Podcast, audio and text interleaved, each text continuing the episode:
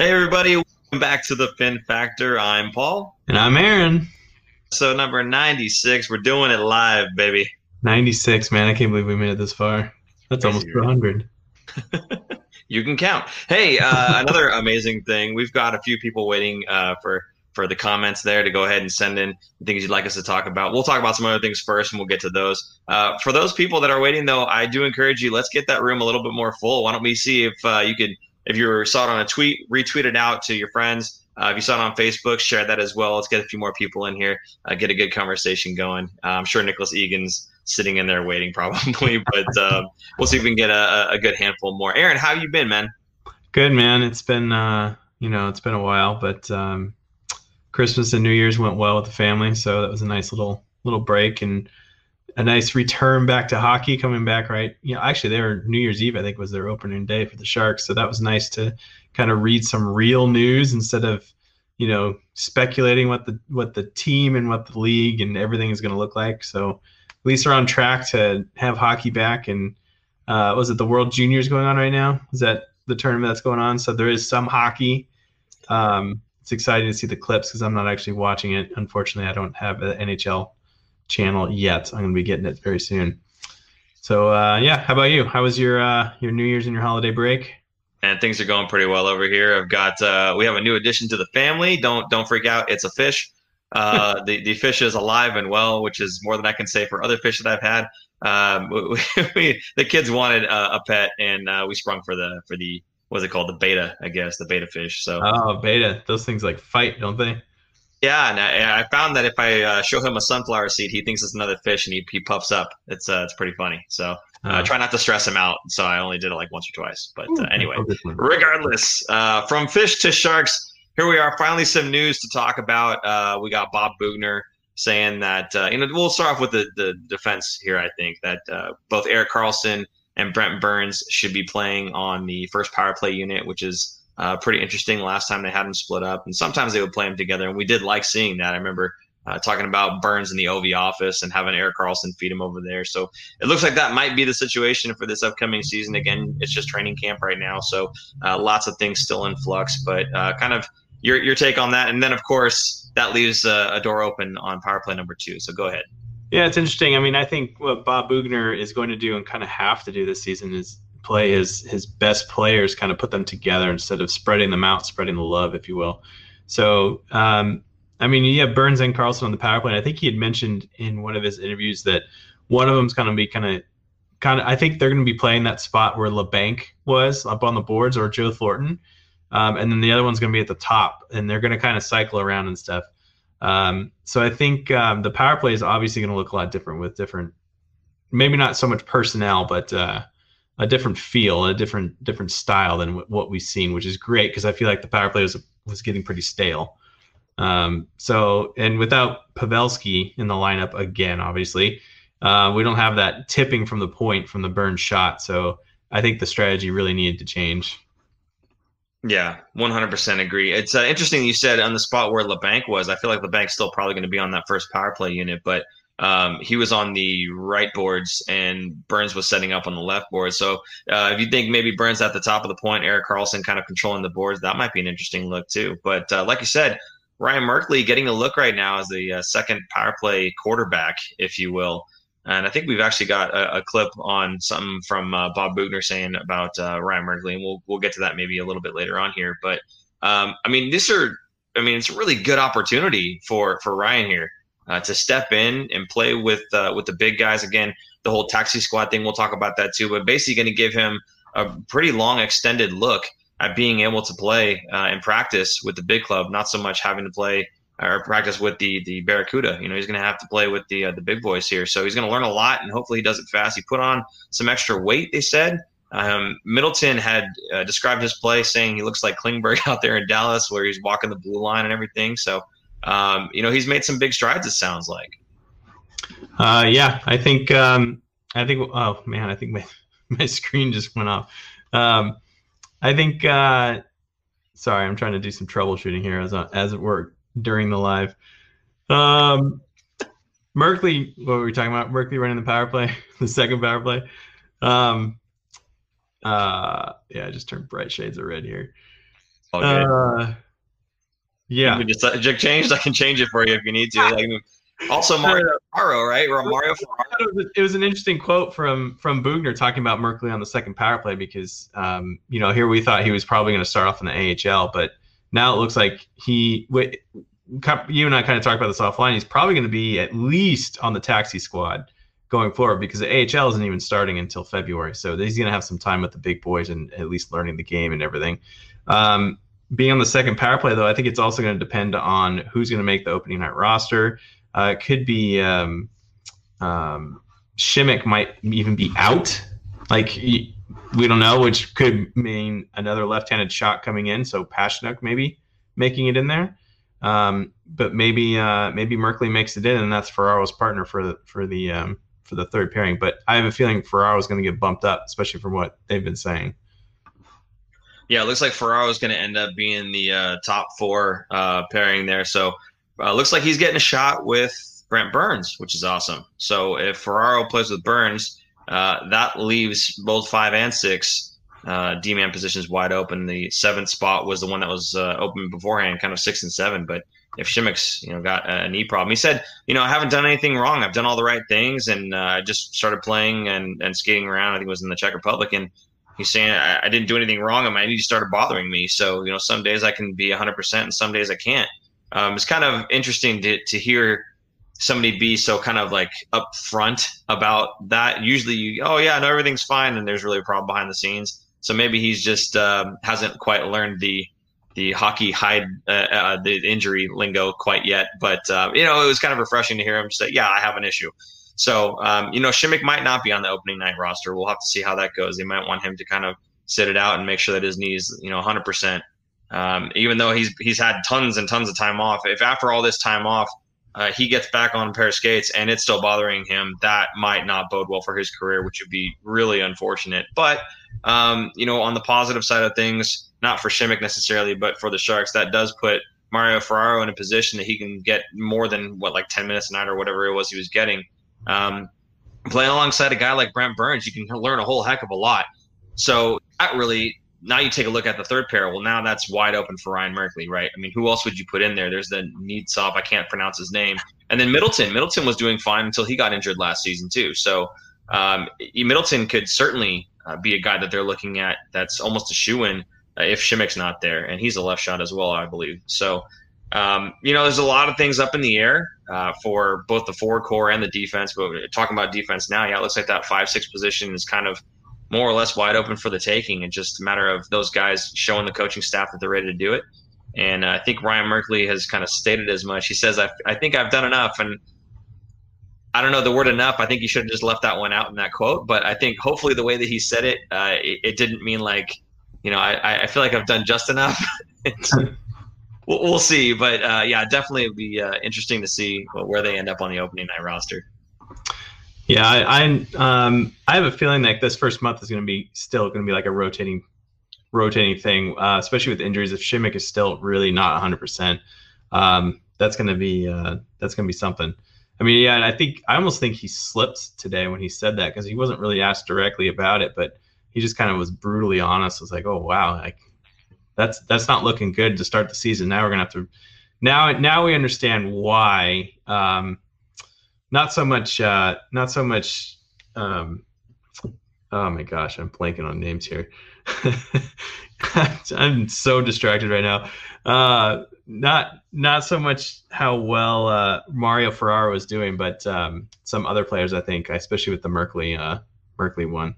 So yeah, the defense I think is going to be a rotating rotating group, especially with the Šimek injury news that we just got today. So I know we've got a couple of clips. Did you want to jump into those right now? Because they're talking about the players we just talked about. Uh, sure. Yeah. Let's let's roll those. Uh, this is uh, Bob, Bob Boughner yeah. and Merkley, I believe. And then uh, after that, we'll have him talking about Mario Ferraro as well. So go ahead and uh, play those clips. Uh, speaking of uh, another defenseman, uh, how did uh, Ryan Merkley look today in game action? Uh, did that extra weight that he or mass he added over the uh, offseason help? Yeah, I thought. Look, I thought Ryan looked pretty good. I think that uh, we did a uh, um, a twenty minute stop period, and then after the first period, we put one team on the power play for six minutes, the other team killing. Then we did the same thing after the second period, where we had uh, uh, you know a special teams game, and you could tell obviously when he gets on the power play, um, you know what what his what his strengths are, and uh, so he can run a, a, a power play. And I think if we're going to have Burns and, and Karlsson on the first unit, we're going to need to find someone to complement that second unit at the top. And, and that's where Merck's tools take over and, uh, um, you know, and, and keeps him in the conversation anyways, for the most part, for the next little while. So that they're uh, talking about Ryan Merkley. So um, kind of the things we just kind of talked about, actually. But uh, so we'll go ahead and just roll for uh, Mario Ferraro, the clip that Bob Boughner was talking to him about that. Hey, Bob, um, I wanted to ask you a little bit about Mario Ferraro. Obviously, you know, when he came to camp last year, the, there was, there was, you know, not much expectation there that he'd make the team. But how do you see him coming into camp this year, and, and, and what kind of steps can he make in his second year? I think uh, I can tell you already, and after day three, I think he looks uh, a heck of a lot more confident now than he did last year at this time. And, uh, Um, that comes with, you know, some experience, and I think he's had a good summer. He came in amazing shape, and, uh, you know, I would say on, on today's game we had, he was the best defenseman on the ice. Um, so there's major strides in his, uh, you know, his, his uh, maturity, and I think his confidence. And, you know, I wouldn't be surprised, you know, opening night puck drop that he's not sitting in our top four um, if he, you know, he keeps progressing in camp like he's like he is.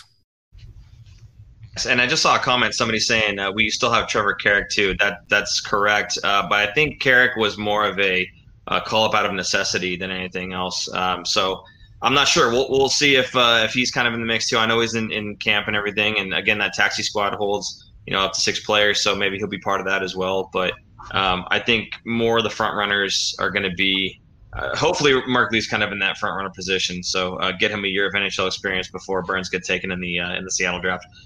um, so that would be that'd be exceptional. So yeah, uh, I, but you're absolutely right. There are a number of other uh, prospect defensemen that we have, or A H L defensemen, that maybe are ready to take that step into being that sixth, seventh defenseman. So yes, Trevor Carrick, an oversight by us, caught by you. I believe that was Nicholas Egan, of course. Uh, so uh, there you go on that one. Uh, Aaron, anything else you wanted to say about uh, defense, or you good to go? Um, I think I think just this this year the whole system is going to be a lot different. So I think we're going to see a better defensive unit, specifically as like the whole team, not so much the defenders, but um, they're going to be moving things differently. And I think because we have such offensive talent with Burns and Karlsson, and maybe even Merkley, um, they're going to be able to possess the puck and enter the zone. And I think they're trying to tailor, from what it sounds like, they're trying to tailor the offense around it, because they were talking about how the they want their defensemen to cycle in to the offensive zone. So I'm imagining um, not so much a dump and chase, but if they can possess, especially Karlsson and Merkley, they can possess and, and skate around some people. It really throws off the defense on the other team. Um, as long as the Sharks have one of their forwards cover the defenseman when they go down low, it's going to be a total, um, I mean, Paul, you know from playing, like just communication from the other team of having to pick up the defenseman coming in, because that's usually the winger that's covering the defenseman. And if they're going down low behind the goal, the the wingers are going to be like, oh, am I supposed to follow him? Do I do I stay at the point with now the forward? They have to switch off. So I think they're trying to create chaos and and open up some seams there. It's just going to be a completely different look to the Sharks.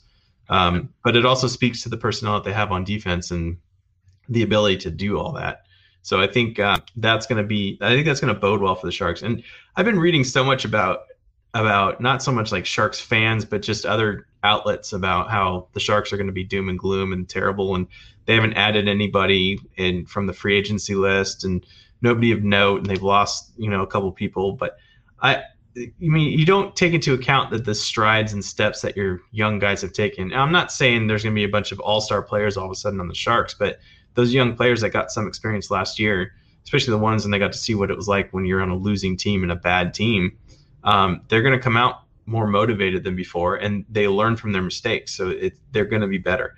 Um, so I'm I'm still confident that this team is going to be that third or fourth spot in in to make the playoffs um, out of that division of the teams that they put together. So, um, I mean, I'm more of an optimist anyway. I'm not so doom and gloom on the Sharks. So I think uh, they can string together some wins here, and and I think they're going to surprise some teams with their their new defensive look. And uh, if they get off to a hot start, I think um, I think they're going to have a good chance here. So I kind of yeah. went off topic there, but just went off a tangent. Did a Paul? I mean, I think they've they've got a good shot at uh, at least competing for that wild card position at least. So. Um, you know, again, I think Martin Jones and, and we'll talk about, actually, we'll talk about that later on, but let's, I, I want to get to goaltending. The goaltending's after forwards, but we'll, we'll, uh, we'll get there in a second. I wanted to just bring up real quick. Uh, we already got the shoe thrown at Anthony Sanchez. So, um, cause I mentioned Burns earlier, right. I guess the wife found the shoes and reloaded. So, uh, oh, sorry about that, Anthony. Uh, hopefully that bump heals. Um, the one thing I was did want to say though was uh, yeah there it is thanks the shoe has been thrown uh, was with uh, Šimek. If Šimek was healthy and Ferraro was getting the look with Burns, gosh, that would have been nice for Merkley to have uh, Radim Šimek, a guy who's kind of that stalwart on defense, to to pair up with. That would have been a really good situation for him to come into, uh, being able to play in the N H L alongside a guy like Šimek. Uh, no disrespect to Middleton, but I think Šimek would have been a much better uh, partner in terms of keeping. keeping the play safe when Merkley does something a little too fantastic and it doesn't go right and it comes back the other way. So um, that was just something, an observation that that I had when, when I noticed that Ferraro got called up. Before we noticed that, it was Shimmick's knee issue that probably caused him to get moved up to uh, play alongside uh, Brent Burns. Uh, I think, I was thinking I think that would have been a really nice pairing. Yeah, I think it's a double thing. I think partially the injury, but partially because he's been standout at camp too. So I think he's earned it. It's not like they just threw him up there because they needed a body. I think he earned that position, and he probably earned it because Šimek wasn't playing as well because he's hurt. So it's not that Šimek is even sitting out. He's still playing. He's just not feeling one hundred percent. Um, so, I mean, that could bode to where he's still in the lineup, but maybe now Šimek is on that third pairing and getting less minutes just to keep his knee from exploding again. And, um, assuming that he would be able to play through it and doesn't have to have another another surgery to repair anything. Uh, I, I really hope it doesn't come down to that. But knee injuries, as as you all know, I tore my A C L. I mean, they are brutal, and they are not easy to come back from. Um, the, it's, I mean, it speaks to Joe Thornton, you know, part, sorry that he's not here anymore, but uh, double knee surgery at his age, at his advanced age, which is about where I'm at right now. Uh, it's amazing that he came back and was able to play um, and still be effective in the league. So, Um, not everyone can do that, and you can see that. Like Šimek, I mean, he's still very young. He still has plenty of time, but maybe another six months off is going to do him well. So oof, I hope not. Um, but, yeah, let's move to the forward group. Let's let's talk about those lines uh, because that, even that today moved up a little bit, didn't it? Or changed around, I mean. Yeah, it did just a bit, and uh, we actually are sponsoring this uh, this segment here, the forward group uh, segment, sponsored by this hat. Please go ahead and check out the fin factor dot com. Uh, check out the store. We've got some shirts and hats and stickers and stuff for you guys. Okay, that's all I'm going to say. Uh, but, yes, you're absolutely right. The uh, forwards, we had a little bit of movement in the forward core. Now, that top line of, I think it was Meier, Couture, Labanc, I think was what they had. Uh, I saw that during uh, one of the video clips that they had of them skating around during uh, the practice and whatnot. So uh, those three were definitely together. And then you've got uh, Hertl centering, who was a Kane. And then it was Ryan Donato. Ryan Donato was there for, I think, the first day or two. And then after that, it turned out that uh, John Leonard got moved up from the line with, I think it was centered with uh, Handmark and, or no, Gambrell, sorry, was was three C alongside Marlowe. And uh, Donato got moved to that line, I believe. Leonard got moved up to that second line. Now, again, this is just training camp. So a lot of this is just kind of mixing guys around, seeing what works, seeing what doesn't. You do have to earn that spot, though. So John Leonard must have done something uh, to to warrant the call up. Um, the call up. We're talking about training camp. We're talking about practice. Uh, so yeah, no, I mean he must have done something real well. So um, that's a, an interesting thing that's uh, that's happening there. I would love to see John Leonard and what he's capable of. I wish I could go to the practices still, but obviously that's not possible right now. Uh, I would love to see it, you know, for myself, but all I get now are just little clips here and there. So I'm just going to have to assume that he did something phenomenal. So we'll see, but yes. Uh, so John Leonard was playing on that, uh, that second line alongside uh, Hertl and Kane. So I mean, your thoughts on that, man? I mean, I wouldn't, I wouldn't be surprised if this is what we see during the season. I also think that this is why, um, I mean, they want, they're challenging Donato. Because right now he hasn't shown that he's been able to play on the second line in the N H L. Um, and you need to, and we've said about this before, the difference between good players and great players, because most players have the skill to play on practically any line. most of these players, even like the fourth line grinder guys, were usually the star players on their team growing up. So it's not like they don't have any skill. They do. They just aren't the cream of the crop here that are playing the first and second lines. Now, the difference between playing on the first and second line versus the third and fourth line is consistency. If Ryan Donato can show that he consistently be a second liner, he's going to stick on that second line. If he's, you know, if they're going to show, it, it's a lot of detail, and it's always, it's not always offense either. It's a bunch of other little things on defense and tracking back. So um, maybe he wasn't playing as well, or maybe not so much that he was playing poorly, but John Leonard was earning his promotion up. So it's less about who got put down and who's getting called up. Um, I feel like that's at this situation. And again, it's day three of training camp. So it's a little too early to, we're not going to be, we're not going to know the lines until probably the day before, or two days before. Um, and the coach has to try things out. You know, you got to figure out chemistry with these players. Donato hasn't played with any of these guys. So he's just as new as Leonard playing with these guys. Um, so you kind of have to mix and match them. Now, I think that top line, those guys are probably going to be set, unless, the only one I could see is Labanc getting bounced around if he's not playing well. But I think he's uh, not not that he's earned his spot, but I think he's working his tail off so he can stay there, and he knows it. So um, Bob, Bob Boughner talks about this all the time, having competition, and competition is good. Because if you have some, if you're always staring behind your back and you got somebody who's ready to jump in and you're not going to be able to perform, they're going to go right in there, which is also good for depth for uh, uh, if there's injuries, because there's always going to be injuries. So um, I think in this case for Leonard, it was that he was playing better. And again, not that Donato was playing, playing poorly, but it's rewarding the players that are playing well. And that's what you, that's the kind of tone you want to set with these young guys is, hey, you perform well and you consistently play well, you're going to earn your spot in the lineup. We're not going to give it to somebody who's a veteran just because they're a veteran. You're going to earn it uh, by your play, which is good because that's the incentive to play well and really be on top of your game. Whereas if it was the other way around, like, oh, no matter how hard you try, how well you're playing, the coach is still going to put you on the fourth line. That's just not, the incentive isn't there, you know, there's no bonus. So um, again, third day, I wouldn't read too much into it, but I've heard nothing but good things about John Leonard. Pure goal scorer, uh, to me, from what I'm reading, sounds similar to Joe Pavelski. Not that he's going to be Joe Pavelski, but a similar type player where kind of late bloomer, because he was drafted later. He played in the in the college program and um, didn't jump over right away. But uh, I feel like it could be one of those players that just seems to always be scoring goals, no matter where you put him or what he's doing and what situation. He just has to be there. So um, I'm kind of excited about him to see where he's going to end up. Nice. Um, I want to address a couple things in the chat. One, Anthony Sanchez, will the Sharks sign Hoffman? Uh, tell your wife to grab that shoe and throw it at you again. That's not happening, buddy. No. Uh, and then right above that, actually, Jack Frost, will the Sharks sign Jonathan Dolan? Aaron, what's the latest on – I don't know about the latest, but what was the last we heard about uh, with, with Jonathan Dolan? I know he was um, – you know, he was playing the A H L for a bit there. Then he kind of got sent overseas and whatnot, and he's been playing well over there. But it seems like they're just – they want him to develop just a little bit more, I guess. It's a weird situation. I think it's it's going both ways. I think he wants to go there. He wants to play there. Um, it's from what I read, it sounds like he had a really bad experience in Vancouver's A H L team. Um, the coaching staff, they did something where he did not like it, and it was I, I don't know exactly what it had to do with, because there hasn't been many details, but it sounds like the coaching staff there doesn't have their stuff together, to put it nicely. Um, and that kind of uh, ruined his development for a little bit.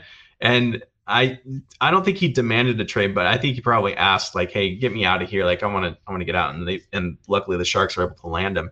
Um, so I think that's part of it. Uh, he did go back to play in, uh, is it Sweden? Right? Probably Switzerland. probably Switzerland. I'm probably screwing that up.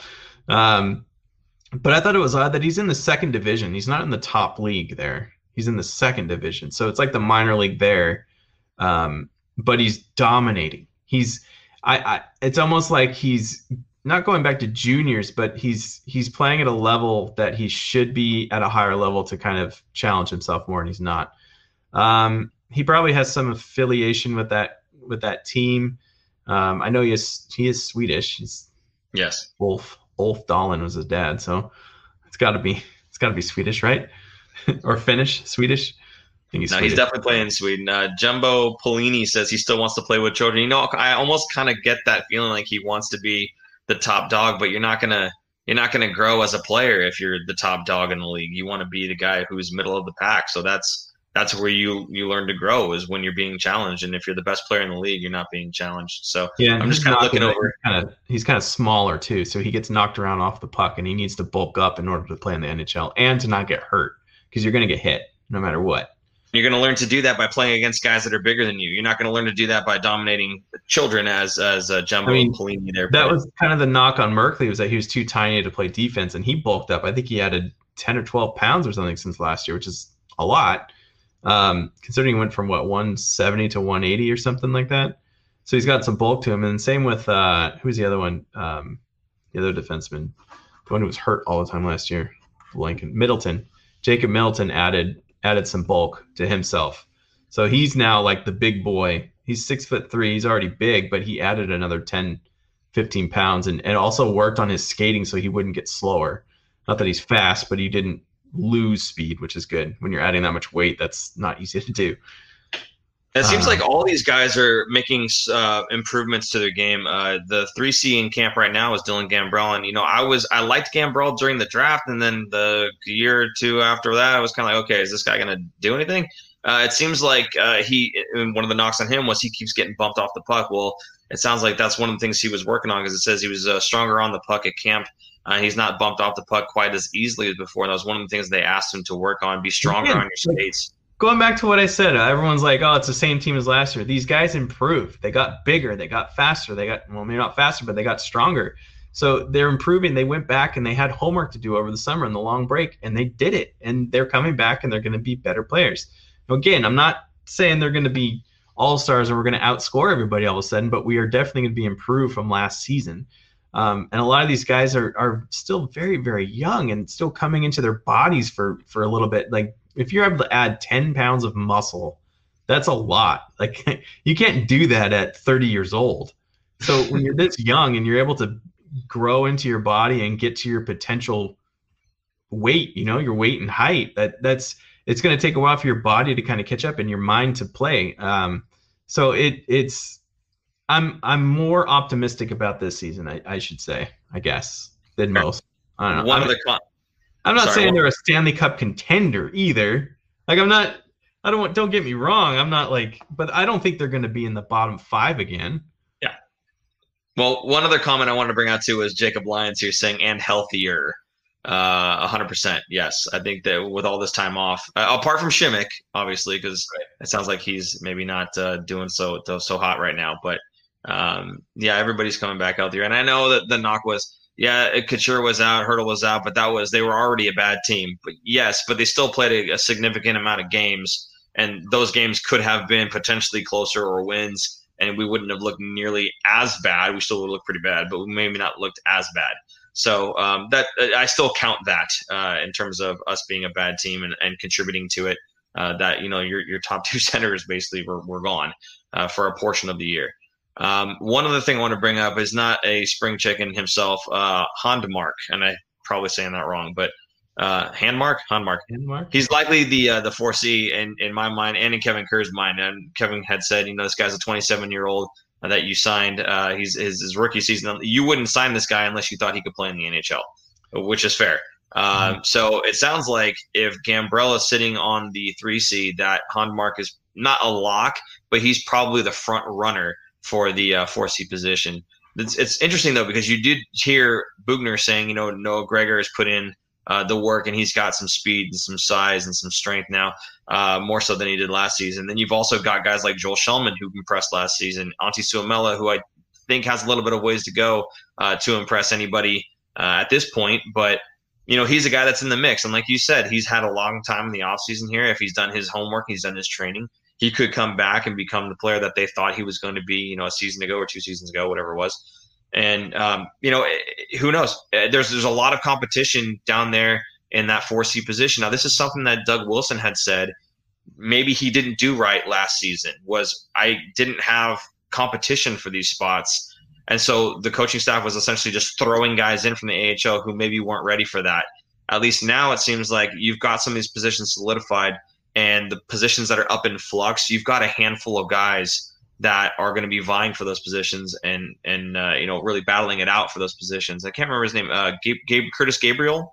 Um, he apparently was in a little bit of a tussle with Antti Suomela. There's a huge weight difference there and a huge experience difference there. But and I don't think anybody was dropping the gloves. But I mean, that's again another guy that's ready to come in there and show the coaching staff, "Hey, I'm ready to rock. Let's do it." Now he's not a center, I don't believe, but there's going to be a lot of competition for these open spots from these guys who feel that they can earn it. So all good things, I think, in terms of that mix of having those guys on the top line, but then having that hunger, that that drive on those those younger folks to try to get up those, uh, get at those last couple of positions that are open and available. So um, lots of good stuff, I think, happening on the forward side of it. Uh, the defense looks like it's looking um, good, if not better. Um, so we'll see how that all kind of shakes out. Uh, anything else you want to say about the forwards before we jump to the goaltending? I know someone's asking about how do you rotate the goalies and everything else. So. Uh, well, I was going to say about Hannemark, what I really like about his game is he was leading his league in faceoffs. And I think the Sharks had a problem with that last year. You put that guy on the fourth line center, he's going to win you a defensive faceoff. Um, not he probably won't get much offensive zone time, but you win that defensive faceoff or he's on your penalty kill. That's a big deal. Um, now for him, he's coming over from the European League where they had a bigger ice and he has to learn the smaller ice, but he's a big dude. He's bigger. He's not quick footed. That was kind of his knock, but um, winning faceoffs, man, you could make a career out of winning faceoffs as long as you can skate at least a little bit. So yeah, fourth line center, penalty killer. This guy sounds pretty good and he's got size, so he's going to be able to push some people around. Um, and Boughner also said that his third and fourth lines, he wants to have some scoring touch on those. He doesn't want them to be dump and chase and just hit people. So, again, having that face-off guy is going to be key in, in defensive situations. It's going to keep some of your other top face-off guys off the ice so they don't have to do all the hard work down there, which keeps them fresh. So um, that's kind of why I like him as that fourth-line center. Um, I think, what was it, Gambrell and Gregor were kind of mixing it around for the third-line center, I think it was. Um And I like that. I like Gregor's the one that has a lot of speed, right? He's the, the quickest, like one of the quickest guys on the team. Um, so that's gonna that's gonna put a lot of pressure on the other team if they are gonna have to do a little dump and chase. But um, anyway, I'm I'm it, a lot of those spots are open up, and again, there's gonna be competition. And again, the taxi squad I think is gonna be a good thing because it's not like you have to send those guys down to the minors and. If you're on the road, you have to wait for them to travel and get there. You're going to be able to just call them up right there, and they're all practicing together. So someone's not playing well the next night, you pop in somebody else, and they're going to be fresh. Um, I think that's going to help. There's going to the – well, let's transition to the goalie thing. A lot of people are asking how you're going to play the goalies. I think it's going to be a fifty-fifty split. Um, the Sharks have the most back-to-backs in the league. Before we get there real quick, actually, one last thing I was going to say about Hanmark, and then you can jump back in. Sure. Um, Boughner had said – that yes, he's he's phenomenal on faceoffs, and actually against he goes against our our own guys, our top guys. Um, he was he was getting the better of him too. So uh, it sounds like he he's the real deal when it comes to taking faceoffs. And uh, if he's already you know showing up in camp and beating some of these uh, some of these you know normal N H L players, these guys who have been here staples in the lineup for a while, if if he's beating those guys, uh, it bodes well because the Sharks have traditionally been a pretty good faceoff team. Maybe not so much last season, but. Uh, they, they've been a pretty good face-off team, so they've got some guys that know how to do it. And, uh, you know, losing Jumbo, having lost Pavs previous to that, and then, you know, losing Barclay Goodger, who's another guy who could take a face-off um, uh, and, and pretty well, I might add. Uh, having Hanmark in there, or Hanmark, uh, might be just what they need in terms of that. You know, like you said, on the penalty kill, get possession of that puck so you can dump it down. You throw the puck out of the zone and then change him, whatever, it doesn't matter. Uh, if you can win a faceoff, that's a very valuable tool. So uh, we'll go ahead and jump right back into goaltending. Go ahead with what you were talking about. I was going to say he can also pass on that information to other players so they can all get better at faceoffs. You know, it's not just a competition in practice to be better than everyone else. He can help out the younger guys too. Um, and going to the coaching staff, Rocky Thompson ran the A H L team for Chicago, right? Was it Chicago? So he's very good with younger guys, and and I think the younger guys are going to take to him because he's got a good – feel for them anyway. Um, so yeah, let's move to the goaltenders because there's a million questions for people about Jones. It's and, the same and, question. It's what? The same question a million times, and you know Who's it. Go ahead. Who's the starter? Neither. I'm going to say one A, one B. I think they're going to switch off and go to hot hand. You lose the game, the next guy goes in. And like I said earlier, the Sharks have the most back-to-backs in the league. They have twelve out of the fifty-six games. That's a lot. Um, so I, that made me happy, actually, because I wouldn't want to see one of those guys take over fully. I don't think. I think it's better that they both stay fresh rather than be workhorses, because both those goalies used to be workhorses in the league, in the N H L. They probably, what was it, uh, Jones had the most games and Dubnyk had the most minutes. In so, the same span. Yeah, I mean, over, over since joining the Sharks, um, Martin Jones has played more games than any goalie in the N H L at two hundred ninety-three, and then Dubnyk, uh, I think, had the third most games of any goalie uh, since that same span at like four games less, and only Holtby was in between them. Um, so you've got two goaltenders on this team that have seen a lot of pucks. Yeah. So, um, you know, maybe that contributes to why they they maybe had uh, some some troubles. But, I mean, if you look back to just, just last season for Dubnyk, you have to remember this guy was dealing with some stuff at home um, that I think anybody would be distracted by. Uh, if you look before that one year, I mean, this is a pretty solid goaltender. So you ask about, I mean, the guys in the chat are asking, you know, who's who's the starting goalie? Who's the number one? I'm kind of with you. I don't think there is really like a number one. I think there's just a who's who's playing well right now. That's going to be the guy that we would go to uh, for for a game situation, right? On a back to back, you're you're going to split them. I don't think there's any back to back where you don't pl- go from one to the other. Um, I think they draw about the same number of games. I think maybe just by sheer chance, you know, one's going to get a little bit more than the other, just just because, not because he's considered the starter.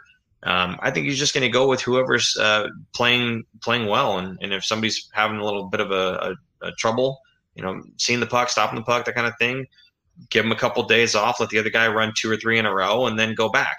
Uh, I, I don't think it's – see, the thing is with, with Dubnyk, you have to remember, again, he he was a starting goaltender, right? And he lost his job last season, but again, last season for me is kind of a mulligan. Um, but he's not a career backup, not like Aaron Dell. Aaron Dell's a career backup.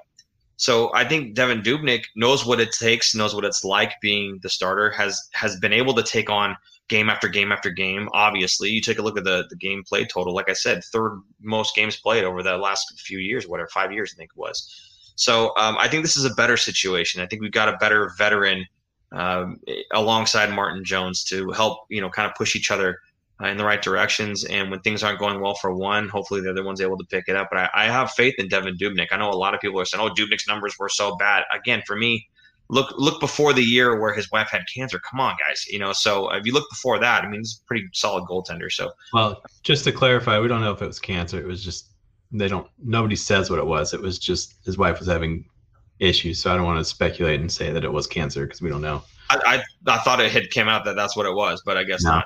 Uh, I think I think I thought it was earlier, but I, they've never said so. And I'm not going to, again, I don't want to speculate and say anything. But anyway, um, goaltending, I think of all the positions, is the most mentally tough position coming from a former goaltender. Not in hockey, though. I was in soccer. But it's, it's um, I think especially more in hockey, uh, it's such a mental game. Most goalies ha- have skill to play in the N H L. It's a mental thing to be concentrating for sixty full minutes or even more in overtime. So um, when you're not mentally there, I think that's that's what's going to break you. So, um, and I mean, I don't want to blame everything off the off-ice issues. I mean, he even he's gone in, on the record and talked about how um, you know you start not playing well, and he said he got he got beat up in the first five games. I think he had losses in the first five games, and he said he felt this first three games, even though their losses were like the best games he had played all season. But then you start gripping the stick tighter, kind of like a shooter, and you, you start overthinking things and trying to do to, too much, and then it, more goals start to leak in. And I feel like Jones kind of had the same issue last year, where the last two years where he's just trying harder and harder, and it's just snowballing out of control. So um, I think um, I think they're both going to bounce back. I really don't think Jones Jones knows he needs to play well or he's done in this league. He's not going to be on another team. Um, Dubnyk, I feel like, has at least a better resume than than Jones at this point. So, um, but then again, Jones has been to the finals. So, uh, I don't know. I, I a lot of people are dumping on on the pick or the trade to get Dubnyk, but I feel like the Sharks got him for cheap. And when you think about it, like stocks, do you buy stocks when they're high or do you buy them when they're low, and then either try to sell or ride ride the wave, right? So they're buying Dubnyk on the low, and I have no problem with that. Yeah. None whatsoever. I think he's still a great goaltender. Hey, Bobrovsky had really great numbers, and they paid uh, top dollar for that. They paid high, and he had the same save percentage as Jones last year, I think, or pretty close to it. So I don't know. I'm I'm in the mindset of uh, he has the track record. I don't. I think it was just a one-off year. Um, I think he's in a better place now mentally. He probably needed a, a change of pace too out of Minnesota. So, um, I mean, I, they have like warm winters there, right? So I'm sure he's very excited to be in San Jose now. Yeah, no, and, no blow his driveway. No, and, and again, for me, like I, I don't know, I don't, I don't understand the hate on that one. I, I love that that uh, that pickup, um, that trade. Um, you know, you gave up what was it a, a fifth and a seventh or something? I think it was. I forget what it was, but I mean, it wasn't much. You you barely gave up anything for the guy, and I mean, it's so small. I can't even remember what it was. I, Nicholas Egan, good point. The Dubnyk trade wasn't bad. The Wild even retained fifty percent of his salary. So I mean, that's just that's a heck of a deal right there. And you know what it was? We gave up a fifth. We got him and a seventh because it was the Joe Will special, right? Joe right. Will likes to trade the fifth for two sevenths, and so we got a seventh and Dubnyk. I mean, even if he ends up being the backup, he's still – I prefer him over Dell. No offense to Dell. I just don't think that – I think Dubnyk would be a better goalie no matter what. So, I don't know. I still like it. You know, the the other thing is, again, this is a guy who's a veteran in the league. Yes, he's older. Yes, it's a one-year contract. You're not signing this guy to anything long. So if it does work out, great. And you've, you've got him in your organization. And he knows everybody, and you can re-sign him. If it doesn't work out, great. He's done. It's one season, one year. That's all it is. Yeah. So this is a real low-risk move, and especially when you're you're looking at the team as a whole, and people are looking at it going, oh, the Sharks are terrible. They're not going to – then why would you go out and get a, a Bobrovsky or anybody else? Just get a guy to fill in the spot then, right?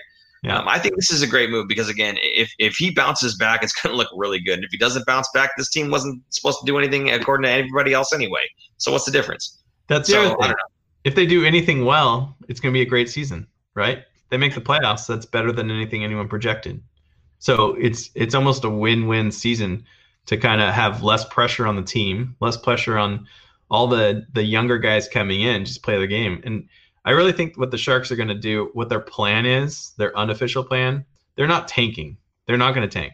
They want to see what they got, give these guys experience. It's a short season. So if you start piling up some wins, you you win two out of every three games, you're going to jump in the standings and you're going to be up there. I, I don't think um, – You know, there's going to be – I don't think there's going to be much separation. By the time you get towards the end of the season, I think everyone's going to be very close. So if you can get off to a hot start and rip off some wins, I think you're going to put yourself in a good position. And I think the Sharks can do that. Um, I think what they want to do is see what they got, see if they can make playoffs. If they can, great. Uh, maybe add some players at the d- trade deadline. Who knows? At least they're open and they have space to do it. Um, and if not, then you can sell. We have all of our picks, I believe, for next season, just about all of them, if not all of them. Uh, let me look real quick. twenty twenty-one, we don't have our second round, but we have our first and everything else. So um, I, I think it's a win-win. You make playoffs, it's great. Um, and going back to the schedule, someone complained about the schedule. The N H L always screws them over. The Sharks asked for a road-heavy schedule in the beginning because they can't play at S A P. So w- the good thing about that is at the end of the season, they're going to have a lot of home games. A lot, which is great. They're going to have less travel. So a lot of teams are going to have to travel to San Jose, which is not close to a lot of these players or a lot of these teams. Um, so they're poised to have a better schedule, I feel like. And they're poised to have a better ending to the season, which is you want to go, you know, go if you're going to make playoffs, you want to go into playoffs on a high note. So, um, yeah, absolutely. You get more home games. Hopefully those home games are at S A P as opposed to Arizona something stadium, right? Right. But even they're playing their home games in Arizona for the beginning, right? For their home games in the first, who knows how long, month of the season, two months of the season. That's less travel than going all the way to San Jose and back to wherever they need to go. So they're going to have less miles than they normally do this year, which is going to be better for the players. Um, what was I, I saw a, a comment here. Hold on a second. Um, guys, San Jose is going to win the cup. Y'all acting like they don't have the tools to win it all. Not only do they have more than what's necessary, they have health. I love your enthusiasm. I think it's misplaced, but uh, yes, go Sharks, my friend. Uh, right below that, Nicholas Egan. Dubnyk is a holdover to give Melnichuk another year of development. I I can one hundred percent see that. No, no problems with that whatsoever. Yeah, he definitely needs a full year in the North American League. What's that? He needs a full year in the North American League. Yeah. A H L, whatever. Like the the North American ice is a lot different. Plays a lot differently than the other one. So absolutely, one hundred percent. I think he needs it. Plus, yeah, and, and right now he'll learn some he, English. He'll give him a year to learn a little bit more English. Yeah, there you go. Um, and, and right now he's he's getting a little bit of that taste right uh, with the, the training camp, right? So yep. he's getting a little bit of the action with the N H L uh, caliber players. Um, he's getting a look at, you know, the the smaller ice surface and everything. So um, you know, hopefully this training camp teaches him uh, a few things that'll help him out. I feel like he's going to be playing with the Barracuda. I don't think he's going to be sitting on the taxi squad. I think it makes more sense to give him some reps. Um, the same argument could be made for Ryan Merkley as well, but I feel like if if he's on the cusp, they'll just play him. But uh, with Melnichuk, yeah, I mean, I think it'd be great for him to be able to play a full season with the A H L Barracuda, right? Uh, give him an opportunity to get used to the ice, like you said, get used to the language and everything else. So, um, you know, I think it's it's uh, it bodes well for not so much this season, but for, for the next season. I know it's, it sounds like, you know, Dubnyk might be just the, the one year and then he's done and then Melnichuk just steps right in. But if Melnichuk's not quite ready yet, there's nothing saying, you know, another season of having Devan Dubnyk, especially if he played well um, for that's uh, for this year. Um, there's nothing saying, you know, we can't sign him for another year or two or whatever else it is. So, um, you know, it depends on when Melnichuk's ready. I think everybody that wants to try to rush our goalies in there. I, mean, I think as soon as we drafted Shortridge, everyone was like, is he N H L ready? Is he N H L ready? It's like, no. They're looking for the next it takes Bennington. a while. That's why. What was that? They're looking for the next Bennington. Yeah. Thanks yeah. a lot. Thank you ruined everybody's team and fan base thinking they could play G M by firing the coach and bringing up the C, was it the E C H L goalie and win a cup? Anyway, um, let's do roll call real quick. Where are you watching? How'd you find us? And and we'll kind of thumb through some of these comments while you do that. But what else are you going to have them say? Hmm. Which piece of Fin Factor gear are you most likely to purchase? How many of you have Fin Factor gear? How about that? Oh, there you go. A lot of them if do. You have it. And if you don't, why not? It's cool. You don't have to. Um, let's see. Let's go ahead and take a look at some of these uh, these comments here. Sharks trade will not trade their first. one hundred percent I agree with that. Uh, no, Sharks will have. Trade. I, I don't. I feel like the Sharks won't be trading any picks, even if they're going to make playoffs and going to make a run. I don't think. Um, I don't think they're going to do it. So they're going to hold on to it, which is good. They need it. They need to. They know they need to stock up, especially. I mean, again, this is a season to make or break, not make or break, but see what you got and then adjust. And next year is going to be such a whole different ballgame because new T V contract. So hopefully the league will get a way better deal than what they have now. Teams will get some more money. Salary cap will go up. Um, Seattle's going to be taking a player, somebody from the Sharks. So that's going to open up a spot, maybe maybe a, a big name player with a big contract. Um So, and then if the Sharks do play well, let's say the Sharks make playoffs, surprise people, and the league's going to take notice, right? Other players, I'm talking about other free agents that are going to see the Sharks make playoffs and go, wow, there's some really good players in here. Um, uh, and that could make it a free agency destination next year when the Sharks have more salary cap if a big name player leaves. You know what I mean? So it's a big, it's a, a big year for the Sharks. It's going to set up next year, I think, more than winning a cup this year. But, of course, everyone's not picking the Sharks to win the cup, so they probably will. So I'm going to go place some money down because I'm sure their odds are horrendous and uh, win a lot of money. And then the Fin Factor show will get a lot more upgrades than what we have now.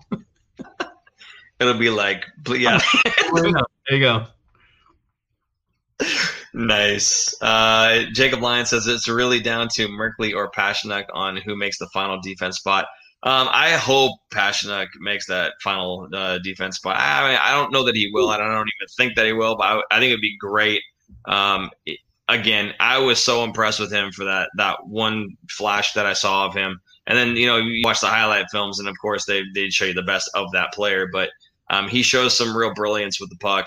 Um, a lot of hard work. The guy works really, really hard, and he has to because he's a smaller guy.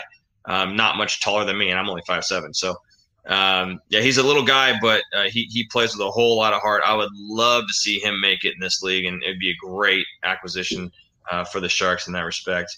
So let's see. Wouldn't be surprised if Merkley plays more in the A H L so he can get more ice time. That was the uh, the kind of the argument there. Does it make more sense to play him in the A H L where he's going to get tons and tons of minutes and he'll be running the power play there anyway? Oh, um, and the first power play. I, I think, well, I think because A H L is not starting until February fifth or so, right around there, he's going to be on the taxi squad. I'm pretty sure that that's going to be a for sure bet, if not in the lineup, at least to start the season. Then once the A H L starts up, they're probably going to send him down unless he is like how Mark Edward Vlasic was when he started in the league and they can't take him out of the lineup because he's playing so well. I don't know if that's going to happen. I I don't I feel like there's most likely he's going to be playing in the A H L at some point, mostly, but I do think he will make um, at least the taxi squad. That's my guess.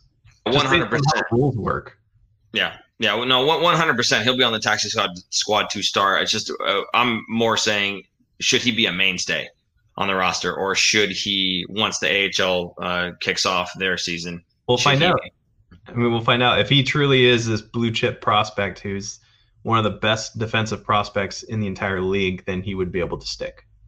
Uh, reading the comments here, Bob Jackson with a uh, creative. I'm from my mom, and I found you on the interwebs. Nice. Thank you, Bob. uh, Zinksy, bold prediction here. Cooch, Uh-oh. twenty to twenty-five goals. Timo, twenty-five plus. Can't, you know it's a fifty-six game season, right? That's pretty cool. Uh, in an eighty-two game season, maybe. Um, Donato, ten goals. I think Donato's going to get closer to fifteen goals. In a shortened season? He's going to get seven goals and twenty misses. Patty, maybe. Yeah, I can see ten goals. Gambrell, I'd say ten goals. Then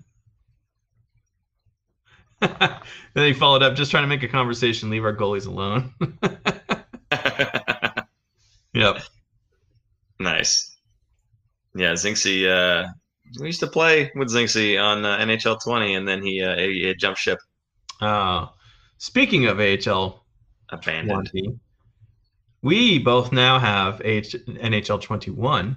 Should have A H L twenty-one. We're not right, that good. N H L twenty-one. So uh, we started the league again. If anyone's looking for a team on PlayStation four or five, I guess, because it's the same game, um, you can join us, and we will be playing. Um, we also are doing the Fantasy Hockey Leagues. There are two leagues, and I had one person, I think it was Patrick actually, had dropped. So there's currently one spot open if anybody would want to join. Uh, you can just email thefinfactor at gmail dot com, and I will send you the link. Um, another thing I was going to do, and producer Jason's going to help me out here. Paul and I have been friends since kindergarten. We've known each other since kindergarten. So every week I'm going to do something. He has no idea what I'm talking about right now either. This is a big surprise to him. Not, it's not a huge surprise. Don't get too excited, but, um, I am going to go through the vault of pictures and find pictures of Paul and I as kids. So here's the first picture here. Paul, I don't even know if you've seen this picture. Why? So that's Paul's on the second to the right there in that white sweatshirt with a yellow, I don't, or you're holding a Frisbee, it looks like. And then uh, that's me down below with hair and a Sharks hat on. Go figure. Probably some field trip or something at the beach because that's a bunch of uh, uh, our classmates. Um, what year do you think that is? I can name everyone in that photo. Huh? I can name everyone in that photo. Yeah, I can name everyone that photo. I still talk with most of those people in the photo. Um, I think that's about sixth grade. Here comes macaroni art from kindergarten, Bob Jackson. Anyway, I thought it'd be fun to show this picture every week. I'll find a new picture every week, and I'll, I'll post this up here because it's fun. So this Why is going to replace the me doing some sort of stupid intro? Basically, yeah. Tune in, everybody. Look at uh, young versions of myself and Aaron. Things. He had hair. That's what you're going to tune in for. That's Who cares about me? You try to surprise me. You're going to see him with hair. That's the yeah. big thing. That's the main reason. I just wanted to show off my hair. I, I did once, in fact, have hair. I love showing pictures of me to my kids, and they're like, who is that? And I'm like, oh, I used to have hair. And like, where'd it go? I'm like, I don't know. It just fell onto my face. It's gone. It had to be okay. early nineties. Yeah, it had yeah. to be early nineties because you had the Sharks hat. Yeah, I think that was I think that was sixth grade, either fifth or sixth grade. Looked like, based on what we look like. You guys have come a long way. Uh, do you mean just like as people from the pictures that you saw, or do you mean like the show? Because both, yeah, actually, we have. Get on with it. Yes, get on with it. Yes, yes. Get, get on, on with, it. with it. Get on with it. Thank you, super producer Jason. Having fun. Love it. We're gonna have to hey, put that Toronto jersey on there. The same, yeah, we have to put the Toronto jersey on there now. Uh, it's the same clips though, dude. I thought we had some more you can cut in there. What's going on? Same old, same old. Yep. Give him something. Get on with it. You didn't like that, I guess. Okay. Old people. All right, cool. Uh, anything else, Aaron? Or are we uh, we good to go here? Uh, I think we're good to go. Just want to take some more questions. Well, let's yeah, let's let's take a look at some of the questions. I see Matt Lowe here. Curtis Gabriel has to be at least on the taxi squad, especially if we're playing V G K, L A K. Yeah, so Vegas, uh, Los Angeles, Saint Louis eight times each this season. Yeah, one hundred percent. I mean, especially you know being that you're going to play that division and, and pretty much exclusively that division, right? So um, there's a whole lot of bad blood there, and a guy like him uh, coming in there and kind of keeping some guys honest uh, wouldn't be such a bad thing. Uh, he's got I, – I, I didn't give it to Super Jason, but there was a picture of him on Twitter uh, with uh, some skates, and on one skate it's got um, – it, it was like pride uh, colors and everything else, and on the other side it was uh, Black Lives Matter, and he's he's very much into uh, the uh, social justice aspect. Um, and I, I wonder how much he's going to kind of team up with uh, um, Evander Kane on, on some of these events and whatnot. It seems like uh, it, it could be a, a pretty good match for you know this, the two of them to kind of bond over. So maybe they um, can uh, maybe they can fight the Logan brothers. Yes, the Paul brothers, Logan Paul and what's his name? Oh, sorry, Paul brother. It's funny. Like I saw the little clip of him talking smack, and he's like, "San Jose Sharks? What is that? A fish?" Like. Come on, are you really that dense, man? I had to look up who this guy was. I'm like, who is this guy? I didn't even know who he was. Yeah. Anyway, yeah. Okay. Uh, just need I'm the big foot. I guess. Yeah, sure. um, where do you think Dubois will end up? I think the Sharks try to obtain him. Oh, Pierre-Luc uh, Dubois. Pierre, is that uh, the guy from Columbus? Dubois? Yeah. I don't think he's on Columbus anymore, but uh, yeah, I have no idea. I mean, all I know is he's a very talented player, and he probably wants to go to a team that's equally as talented. So, uh, and you know, it's one of the things that you know probably not. And again, I saw it in the chat earlier. Um, Doug Wilson's not going after anybody else right now. He's not going to be signing any free agents. He's not. I mean, he might make a trade or something like that, but I don't think he's going to acquire anyone else right now. Yeah. So I don't see the Sharks making any more moves or adding anybody. Oh, um, Egan's. And- Going back to the Hoffman thing, that's kind of a, a screwy thing because Saint Louis, a lot of people are mad at Saint Louis the way they're doing. They basically have a handshake deal with signing Hoffman, but they can't sign him because they can't. They have to wait till the start of the season for to put people on long-term I R. So Taras, Tarasenko and somebody else is going on long-term I R to free up the cap space so they could sign Hoffman. So they kind of already have a deal in place, even though they don't have a deal in place. So they gave him a, a what's it called? A, um, yeah. Workout, cl- uh, workout contract, tryout, tryout thing, yeah. yeah. But it's B S. He's gonna sign there, and it's kind of like, geez, man, they're just stacking their team right now. But good for them. They're going for another cup. Uh, apparently, uh, Pierre-Luc Dubois just signed with uh, Columbus for two years anyway. So, oh. oh, he wants to be traded. Okay, good to know. I, I honestly, I, I, that's the only way I can see it happening is if if uh, we're trading for an, another asset. We're not going to be acquiring an asset for through free agency. There's just I don't see Doug Wilson doing that at this point. So, oh, Alex Steen was the other one. P T O, professional tryout. That's what the P T O is. Uh, Alex Steen is the other one going on a long-term I R. Okay. Uh, how do you think the Tahoe games will go? The visuals should be oh, pretty cool. I, I know it, everyone's that. upset about the Sharks not getting to the Tahoe uh, outdoor game, and I, I get that. It certainly makes sense. We're close enough to it, but um, like you had said, I think on Twitter, uh, it doesn't make sense because they they haven't earned it. We're not a very good team. No one wants to watch us. Yep, fair enough. Same with why the Sharks aren't on any national broadcast games this season. Do you think they earn the right to do that? No. It's the same people that complain that the national broadcaster sucks. So why are you complaining that you get Randy for all fifty-six games instead of getting some nationally broadcast person that you're just going to complain about anyway? So you should be happy. Whatever. Nobody's going to stay up and watch it anyway because they're on the East Coast. So there you go. The more you know. Ah, jeez. I always get it backwards. Anyway, okay, cool. Anything else you see in those comments there that you uh, you wanted to bring up? Or well, this is your last chance, people who are watching, if uh, you've got a comment that you want us to kind I of uh, cover, talk about, or whatever, fire away. I think the Tahoe game is going to be pretty cool, and I think I like the idea that they're going to do. So they're trying to find a bunch of scenic locations and not have fans. Um, maybe even, I don't know if it's just this season or going forward. They're probably just doing like a test run. Um, imagine the shots that you're going to get, these visual shots that you're going to get of the games being played, especially in Lake Tahoe. I mean, one thing, I, Tahoe is at an altitude, man. Was that five, six thousand feet at the floor? Maybe five thousand feet? Um, not quite a mile, just a little short of, five, of a mile. So that's going to that's gonna suck for the players, but it's going to look nice.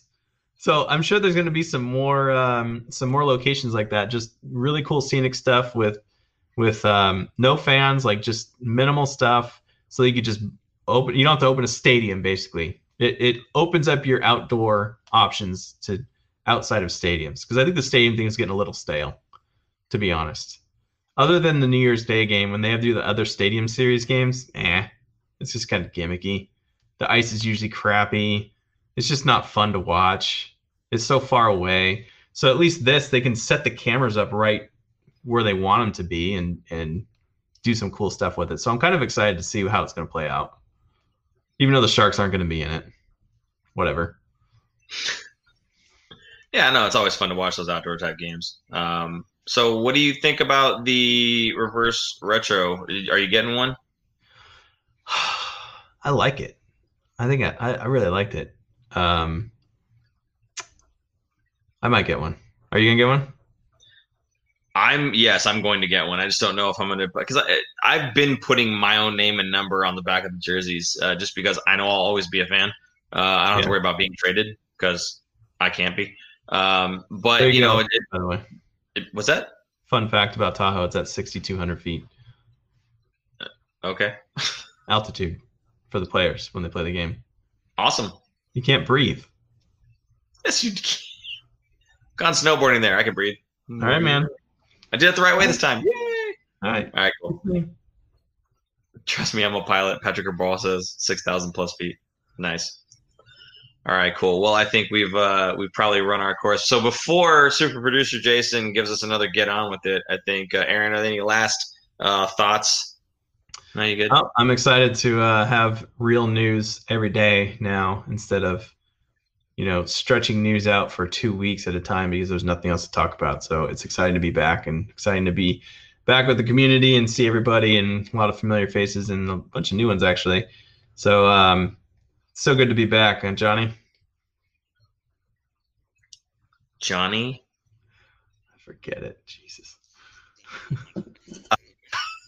So you said, uh, yeah, there's some actual news. I'm going to go ahead and plug uh, a couple guys that uh, that we like on this show. Kevin Kurz, if you're not following him on Twitter, if you're not subscribed to The Athletic, please uh, give that a shot, uh, give that a look. Uh, it doesn't cost too much, and the content there is phenomenal. And then Dom, I can't pronounce his last name, but he is phenomenal with statistics and whatnot. He's part of The Athletic as well. Uh, and then, of course, Sheng Peng, friend of the show. Uh, his his work has been awesome. He's been writing as much as he can, as often as he can. Uh, obviously, the pandemic kind of slowed things down for him, but Uh, he does really great work, a lot of uh, statistics, analytics, um, that kind of thing from Sheng Peng. So uh, go give them a follow on uh, Twitter, whether they're on it, Instagram, Facebook, whatever it is that they're on. I can't remember which other ones they're on there, though. Uh, I know Sheng's on Facebook, but uh, yeah, give them a look on Twitter. They uh, definitely deserve um, the, the, what do you call it, the subscribership, I guess. Also What's follow that? us. Here's all of our handles for everything. I, I, well, they are already following us. They're here. So I'm assuming you don't, you don't know that. I don't know that. Yeah, and to uh, everybody who uh, the for, the first six people in the chat, whatever it was, uh, you guys uh, heard me, and the first thing I said was, please go ahead and reach out to uh, your friends and uh, share us and, and everything else, retweet us so that we get some more people coming in here to make the conversation great. Thank you for that. I know we've got a good handful of folks in here now, and we've uh, been having a nice little conversation. It's always great to have all the comments flowing on the side. It gives us an opportunity to talk about the things that you guys are interested in. Um, so, again, thank you guys for doing that. Okay, Aaron, we are done here. So, for Super Producer Jason, I'm Paul. And I'm Aaron. And this has been awesome. And I cannot wait to do it again. I, hopefully, we're back to our one-week cadence. Uh, we will see. But we will see you next week. Probably next week. Bye-bye. Bye. Thanks for tuning in. If you like this episode, check out our other content, especially interviews. You can interact with us directly through social media at The Fin Factor and on Instagram at Fin Factor. And don't forget to join our live streams on YouTube. Visit our website at the fin factor dot com, where you'll find all of our episodes as videos or podcasts. You'll also find our exclusive merchandise to help support our show.